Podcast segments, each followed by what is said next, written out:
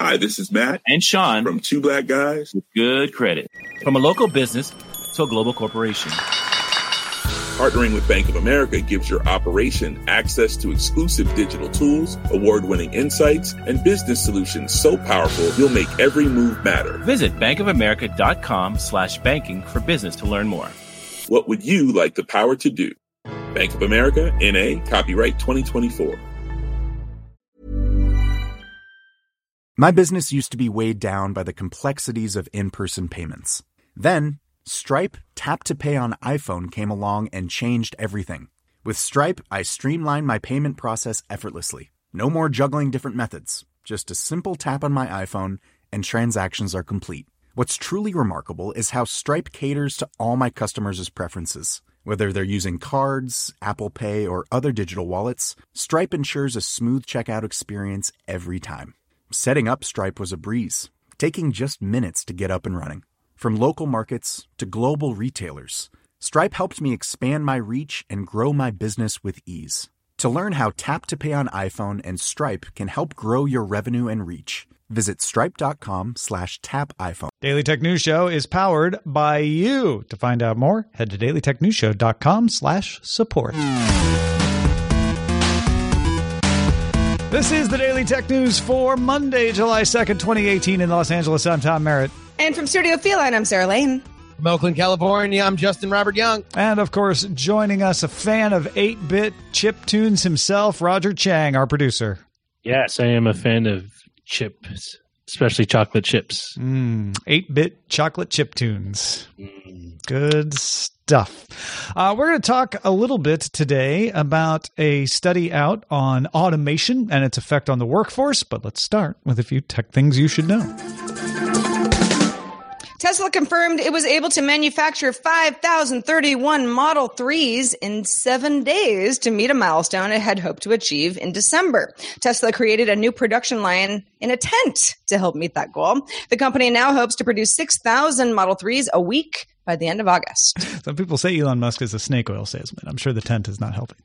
Uh, NASA plans to conduct a series of public tests of quieter supersonic technology near Galveston, Texas in November.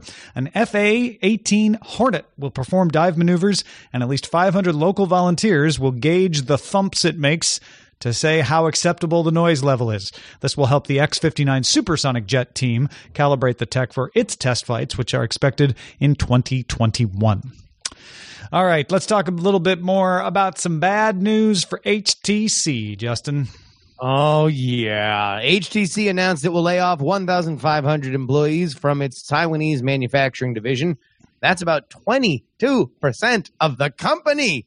The company will reorganize for efficiency in an attempt to be profitable. HTC laid off employees and reorganized earlier this year as well. It's the reorg so nice they did it twice. I don't know about nice. Uh, they certainly did it twice, and it has a lot of people worried because HTC, as you remember, sold off a large part of its uh, mobile design team to Google, uh, mostly the team that was responsible for the Pixel phones, which made sense. But they continue to make phones that don't sell. And they continue to not acknowledge that the thing dragging down their profit margin is the phones, but they say they're going to continue to make the phones. Now, far be it from me to tell HTC, you'll never make a profitable phone, because they make some really great phones. There's no reason they shouldn't sell better. Maybe they'll get it right this time. But the conventional wisdom from the outside, and believe me, I know, backseat driver, it's always easier from the outside, is why don't you focus on the Vive? You've got Oculus out there with a, a wireless headset that you could drive out of the market because yours is better, but you'll only sell yours in China. You should be focusing on that. Well, but maybe that's what this is an effort to do, right? It, you know, if, if you've got a bunch of people working on phones, they're not selling well, you have to lay people off eventually. HTC certainly isn't the first company to experience this. If they want to double down on the whole VR uh, uh, future, which is that's a crapshoot as well, uh, depending on who you ask, then they would have to do this. Doesn't mean they won't ramp up later. It does sound like they're not getting rid of the idea of making the phones though. No, no, no. They're they're they're not because this is the poison pill that they are addicted to eating. Uh, right now, phones are so commoditized in general, specifically on the Android side, that you are looking at features that are in the top of the line phones uh, are on very affordable, very good, uh, uh, uh, very good phones within a a year, right? And HTC is is uh, in exactly that perspective. I mean, HTC wants, uh, if it were me, again, I don't know. I'm doing a podcast, but if it were me, I would be making mid tier phones and pushing them in Africa and India, which HTC does not seem to be doing much. Or if they are trying, they're not making much headway in those markets.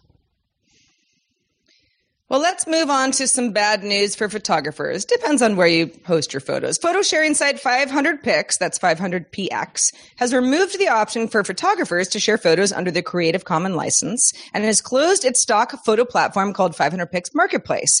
Visual China Group thought that the company, bought the company rather back in February, is replacing the marketplace with Visual China Group and Getty Image partnerships. Royalty rates for photographers won't change, while the million or so Creative Commons license images have been removed from download and search. 500 Pics says it may integrate Creative Commons into the platform in the future, but that was sort of a vague uh, uh, note from them. 500 Pics gave no warning of the removal, but archive.org was able to retrieve three terabytes of photos thanks to volunteers. I saw a lot of uh, mumbling and grumbling about this over the weekend because it wasn't so much that okay a company bought us and now we're changing our strategy. It was that so many photographers had no heads up.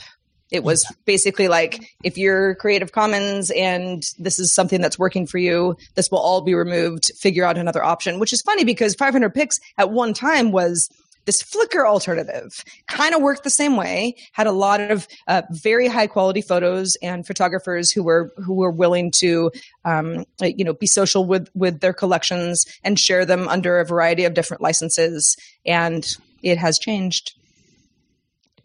Well, you know, I I, I have to wonder whether or not you know wh- where is the new market for something like this because like you said flickr was beloved amongst photographers and then it never really found its way in a post instagram kind of world uh, I, I don't even know where if you really wanted to get into photography you maybe you were starting out and you just wanted to get exposure uh, and and have your images used places like where do you go these days? Like where do you post these things I mean, 500 pics is still there. I I think there's it, it's easy to misinterpret this story in a lot of ways. First of all, Visual China Group bought the company and said, "Hey, you know what we have? Our own marketplace. We'd like to put that in 500 pics, at least Yeah. in China. So let's start there. Oh, if we do that, it doesn't really make sense to operate the old marketplace outside of China.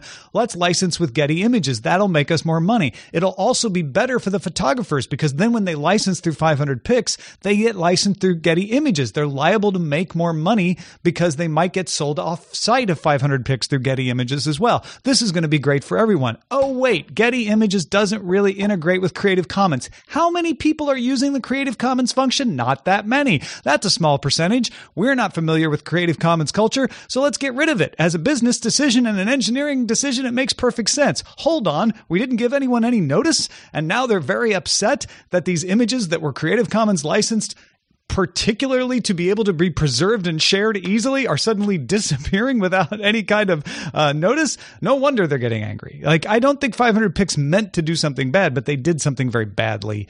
They, did, So- they should not have rolled it out that way. It, this is an engineering solution that was not communicated to consumers in in the an effective way. This was just engineering and business both like i mean there's no reason not to keep creative commons unless you're like oh it just isn't worth the man hours to put on it which is why they're saying we're not ruling out adding it later if we see there's demand for it Yeah.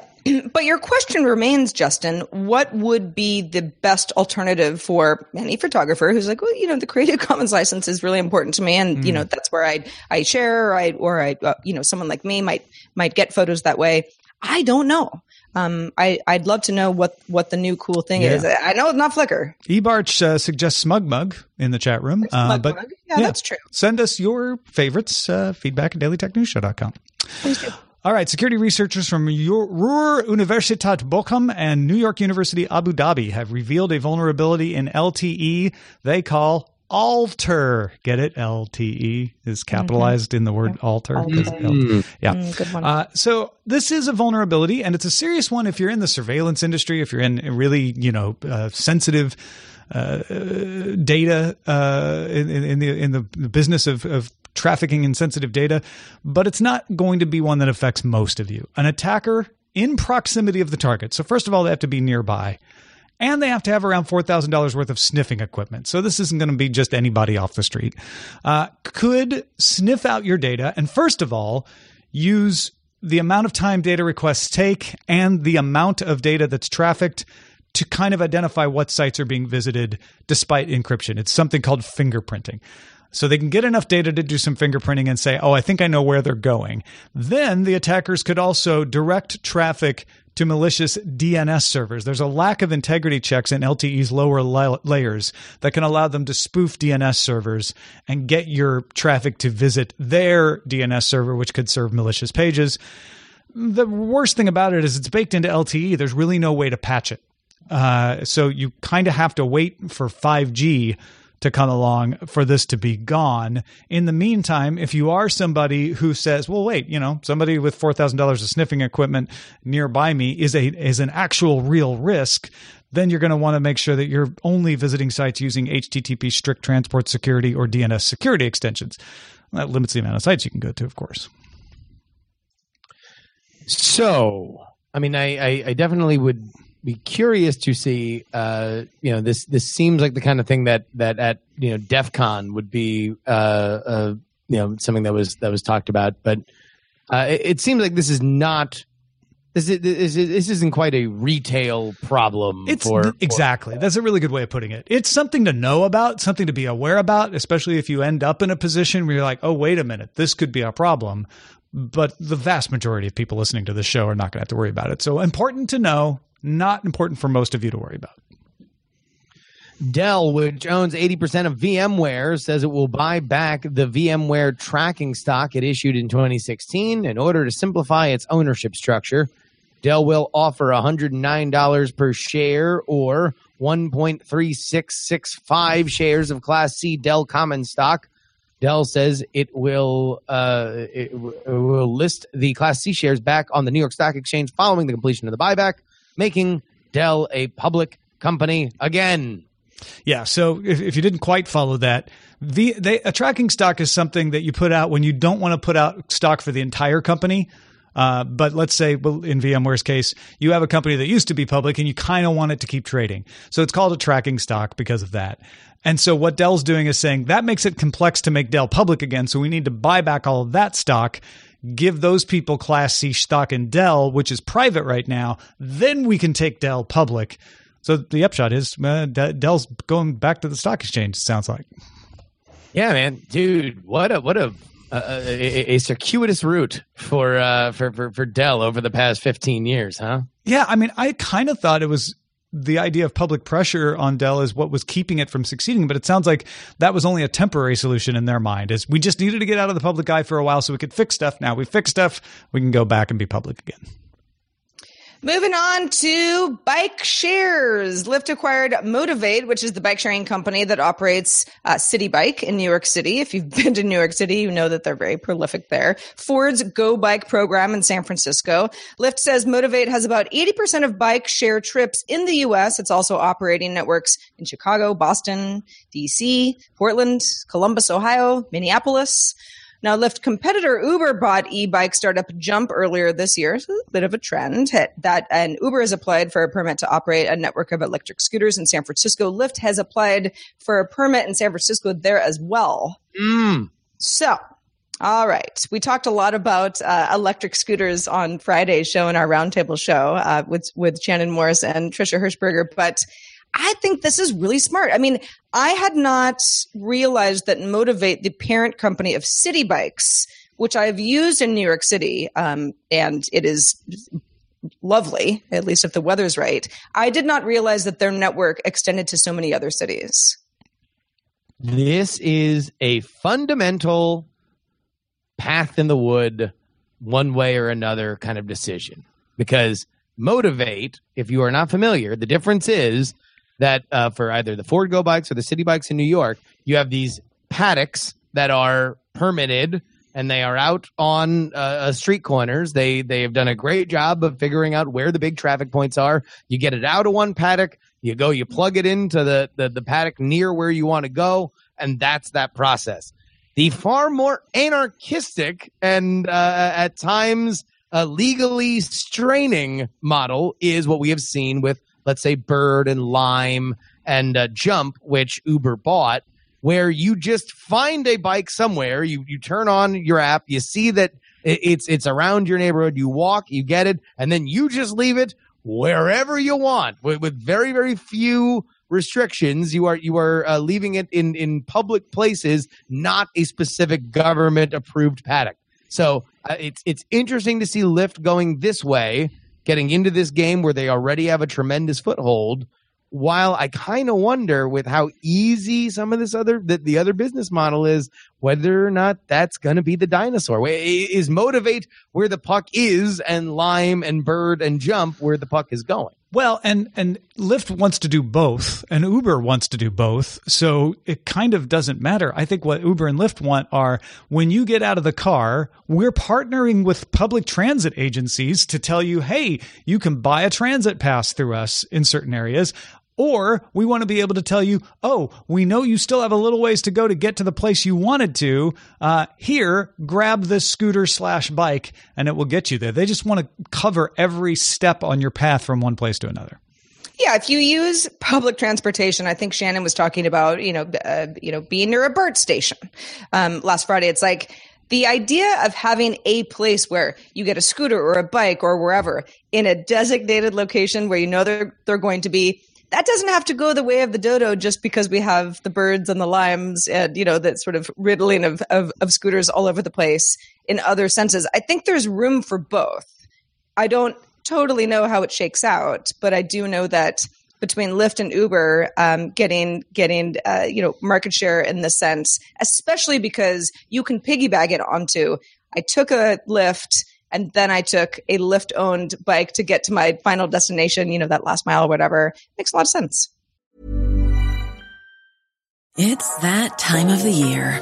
Your vacation is coming up. You can already hear the beach waves, feel the warm breeze, relax, and think about work. You really, really want it all to work out while you're away. Monday.com gives you and the team that peace of mind. When all work is on one platform and everyone's in sync, things just flow wherever you are. Tap the banner to go to Monday.com.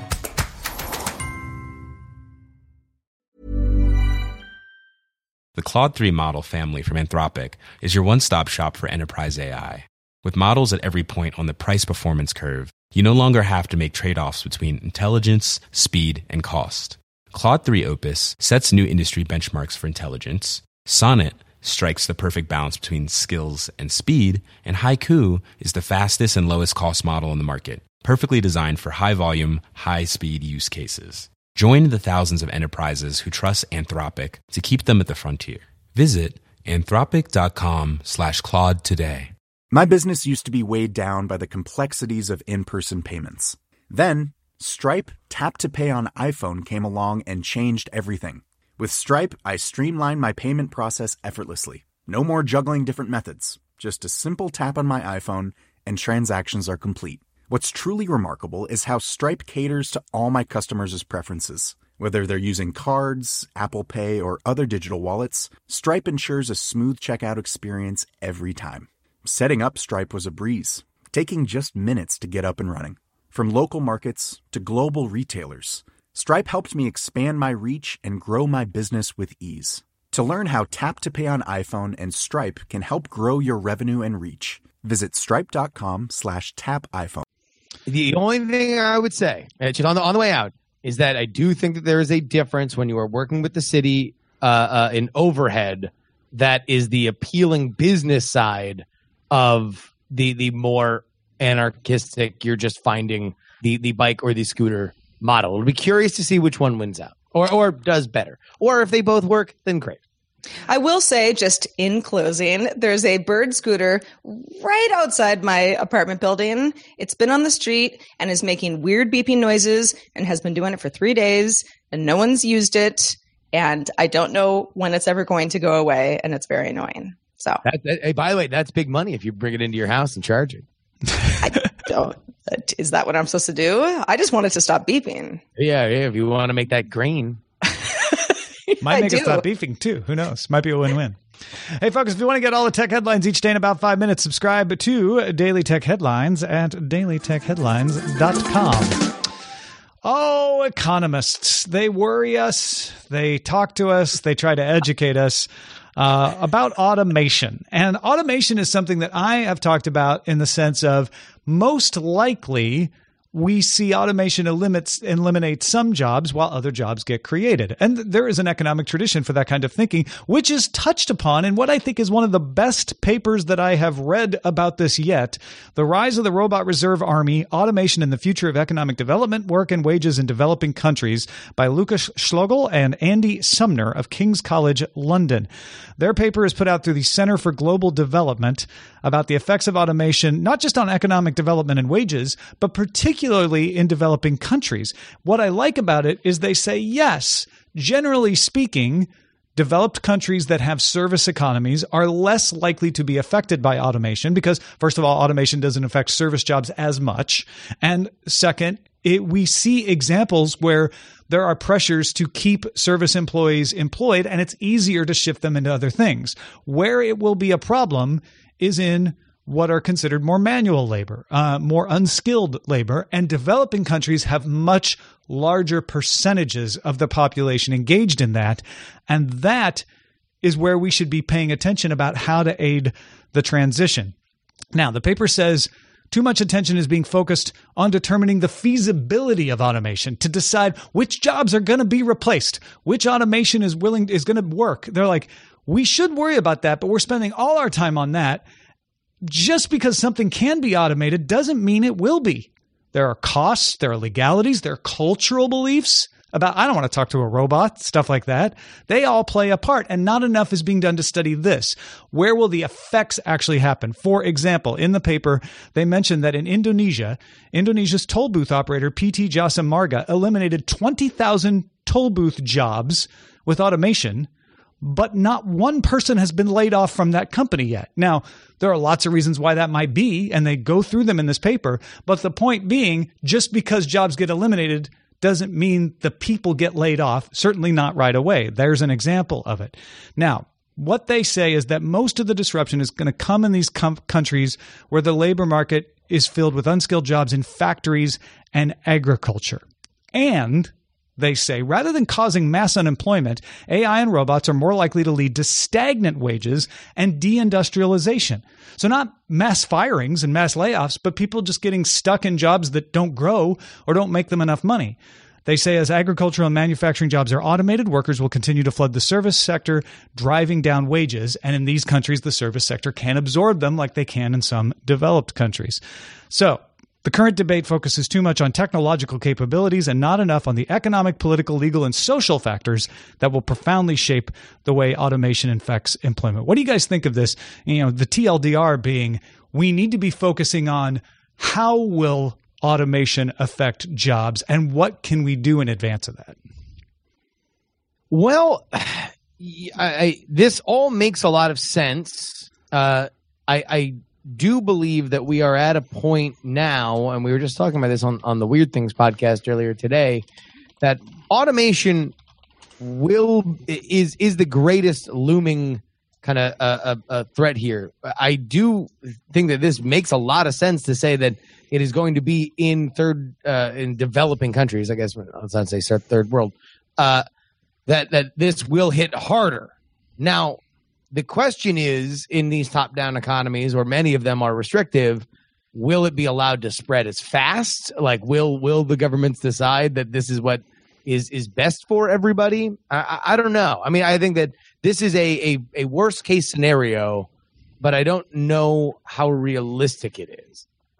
Well, if you think about Tom, you mentioned the cultural aspects of it. You know, people don't like talking to robots. Think of Amazon's uh, Amazon Go. What what's the uh, the store where they don't have any cashiers anymore yeah, up in Seattle? Mm-hmm. Uh, you know, that's a great example of something where it's like, okay, well, it's a little weird. You know, it might be kind of weird if I went in there the first time, but if it makes sense for the company's bottom line, the cultural stuff, we'll just all have to get used to it, right? Because companies want to, uh, you know, make as much money as possible and be more efficient. And if this is the way that they can do it, they will. And that applies to any country, anywhere, um, any company in any country, anywhere. That said, if and, and, we and we do a lot of the stuff like well it doesn't mean that everyone's going to get laid off. It just means that humans have the opportunity to have even better jobs you know and and and we'll expand on these more sort of menial tasks that that that if the robots take over frees us all up to do other things. However yes in an economist sense if that means that you might be in a position even more so that isn't growing um, where your wages aren't growing.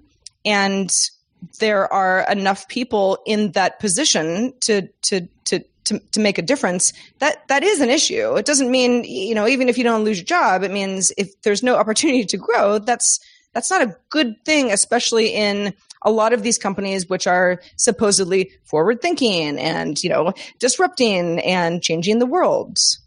Yeah I, the, the thing to keep in mind is is what this paper is saying is not we we know what the nightmare scenario is. What they're saying is we don't know what the scenario is. What we know is that the early indications are that automation disrupts service-based economies that are usually developed countries less, uh, and that those seem more resilient. What we don't know is what these developing countries are going to do, where it looks like what happens is that the automation is done in the developing countries takes away the need, the demand for the industries that have been employing people in the developing countries, takes away their advantage of cheap labor because the automation is cheaper and and leads to deindustrialization and that's what you need to anticipate. So it's it's not just about oh, you know, the policy of the country is going to affect it. It's what happens on a worldwide scale as well. And they recommend that countries look at uh, not creating manufacturing clusters to defend themselves against this, but long term automation resistant sectors and building up social, educational, healthcare, tourism, things that are going to be resistant to automation in the future is, is what we should be studying and advising countries to look at if they want to prevent this sort of thing from happening. So, so th- this is all about where we go forward. Yeah, like, like uh, let, yeah. Basically, this paper is saying, "Hey, nobody's looking at what we need to do. They're all looking at like, hey, this might get rid of these jobs. Great, that's fine. What about figuring out what jobs actually get impacted and figuring out how to how to deal with that?" Yeah, smart. Well, I will say that this subject is very active in our subreddit, and thanks to everybody who submits stories in our subreddit about robots and and and everything else. Uh, we love them. It helps us understand what you want to know more about and what we should talk about on the show. Submit stories and also vote on others at dailytechnewsshow.reddit.com and facebook.com slash groups slash dailytechnewsshow is another place you can hang. All right, let's move on to our thing of the day. Chris Christensen from Amateur Traveler has a tip about airlines using AI. This is Chris Christensen from Amateur Traveler with another tech in Travel Minute. And yet another story in terms of where AI is coming in the travel industry, we're seeing 52% of all airlines are working with some sort of AI. Some are working with it to try and resolve issues more rapidly. Whether you're talking to a chatbot or even better, if you're talking to a person, they can have an AI that is simultaneously parsing this to try and get you answers quicker. I think everybody can be happy with that if it gets us the right answer. They're also looking at suggesting future flights and trips. That can be good if it's used wisely. Obviously, if I'm calling to complain and yell at them, then that might not be the best time. And then they're also integrating with smart devices. So we saw United has come out with the United Skill, so I don't have to talk to someone to check in for a flight or to get flight status. I can do that with my voice with the Amazon Echo or other similar devices the one that's a little creepy is they talked about AI being able to tap into your Fitbit to detect how agitated you are when you're calling and tailor a response accordingly. I'm not sure I want you to have access to that data. That one seems a bit far fetched to me. I'm Chris Christensen from Amateur Traveler. We see your heart rate is 95, yeah. ma'am. Please. You seem you seem upset. I'll tell you what, if, if, if they're going to treat me with kid gloves and uh, skip me to the front of the line, then I'm going to be doing. I'm going to be running stairs. I had kind of a funny thought. I know we're probably far away from this, but you know, just just um, expanding on our automation talk. How long until the drink cart is automated and it's just a little robot going down the aisle? You know, I wouldn't be shocked, or uh, you know, I, I, I was very uh, bummed to see that uh, Virgin's model of not having a drink cart, but rather just having an, some kind of ordering system uh, that you could automate uh, would just be a smarter way to do it. Is that is Alaska Airlines not continuing that? Because I I agree with you. That was I don't, I don't way better way to do it. Yeah, I don't know if Alaska is continuing that tradition. I do know that it didn't catch on. And with, Virgin even stopped doing it. I would order a drink, and then the drink cart would come by, and they'd say, "Did you order a drink?" I'm like, oh, "Okay, that kind of obviates the the thing." So, let's check in the mailbag, Sarah. What do we get from email? Let's do it. Matt from Cincinnati emailed us regarding our Friday discussion on regulating electric scooter rentals. Matt says, even though I'm against regulations in general, and I know that this would never happen, I think the most sensible regulations have already been put into place. And those are motorcycle laws. I'm in Ohio. As far as I'm aware, scooters, if they were introduced here, would fall under the definition of a motorcycle and as such would require a motorcycle license to operate. It would also ensure that people are aware of the laws and the customs and general courtesies that go along with riding bikes, and the police could easily enforce rules of the road and prevent them from being used on sidewalks. I at least in my part of town, a lot of people are riding scooters on sidewalks, which you're not supposed to do on a bicycle either. In general, Matt says it's not the world's biggest hurdle to get one, but it certainly wouldn't make the scooter companies happy as it's another step to use that service, meaning getting that motorcycle license. I, I love Matt's self awareness. He's like, look, I know this is not going to happen. I know the scooter companies wouldn't like it, but we've already got the rules you need. It's called a motorcycle license you know it's may not Right. ne- ever work but but he's not wrong like the the complaints that we made are all covered by being aware of that sort of thing it's one of those it's all fine until it applies to you if it applies to the scooter companies it's going to apply to you if you just go buy a scooter and then you're going to be like wait why do i need a motorcycle ri- license to ride a scooter that doesn't seem right and that that's where it all falls apart politically but yeah i, I think matt's right Yeah, I would think there's something, you know, I know in San Francisco when we all lived there, um, it, you know, there was sort of like mopeds. They work really well for the city and they kind of are motorcycles, but you don't take them on the highway. So there are some sort of different legalities involved there. The scooters probably, and again, not that I want anything bad to happen to anybody ever, but I think when there are enough accidents that put people into sort of this FUD area that we're not quite in yet, you know, because we're all just talking about them being littered on the side of the road, then we'll probably have more conversations about um, what kind of licenses you need to operate one. as they come to more cities too right now it's considered Yeah. oh that's a san francisco problem that's a west side la problem but it's expanding Right. Yeah.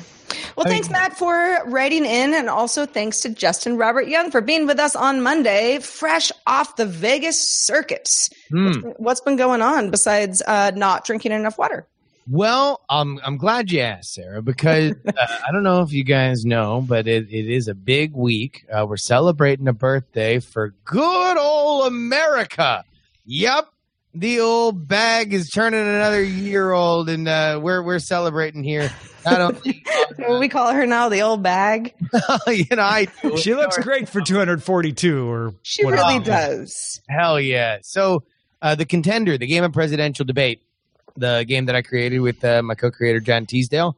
They uh, uh, we, we're, we're doing a big sale for the entire Independence Week. It's so bogus that uh, July Fourth is on uh, a Wednesday, so we're extending this thing throughout the entire week. Uh, not only is the base game 500 cards now 1776 for the week, cheapest price that it's ever been listed at, and our mini expansions. If you want our little 10 card mini expansions, all this week they're buy one, get one free. So you want to buy, you know, you get two for the price of one, two for the price, or sorry, four for the price of two, all that. Do the math, folks. Even though Americans were not so good at it, but but yeah, this is easy. I, I guarantee you. Just go to the site thecontender.us and uh, check out. Use code Rockets, as in the red glare, Rockets at checkout, and you get the 1776 base decks and buy one get one free mini expansions. Go do it.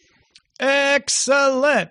I'm going to change all the prices to my books to $17.76, the most expensive they've ever been. But But you know, it's patriotic. yeah. Uh, it probably won't work as well as what Justin's doing, so maybe do what he said. Uh, also, thank you to all of our patriots, the people who support us on Patreon. Uh, we got well more than 10 people than we had last month. So huge thanks to everybody who supports us at patreon.com slash DTNS. And if you want to show off your patriotism of being a Patreon, you can get some gear at dailytechnewsshow.com slash store. If you want to give us feedback, have questions, comments, anything, you know what to do. Feedback at dailytechnewsshow.com is our email address. We're also live Monday through Friday, 4.30 p.m. Eastern, 2030 UTC. We would love to have you join us live. If you can, you can find out more at dailytechnewsshow.com slash live. Back tomorrow with the French Revolution himself, Patrick Beja. Talk to you then. This show is part of the Frog Pants Network. Get more at frogpants.com. Diamond Club hopes you have enjoyed this program. Hi, this is Jannese Torres from Yo Quiero Dinero. From a local business to a global corporation, partnering with Bank of America gives your operation access to exclusive digital tools, award winning insights, and business solutions so powerful you'll make every move matter. Visit bankofamerica.com slash banking for business to learn more. What would you like the power to do? Bank of America NA, copyright 2024.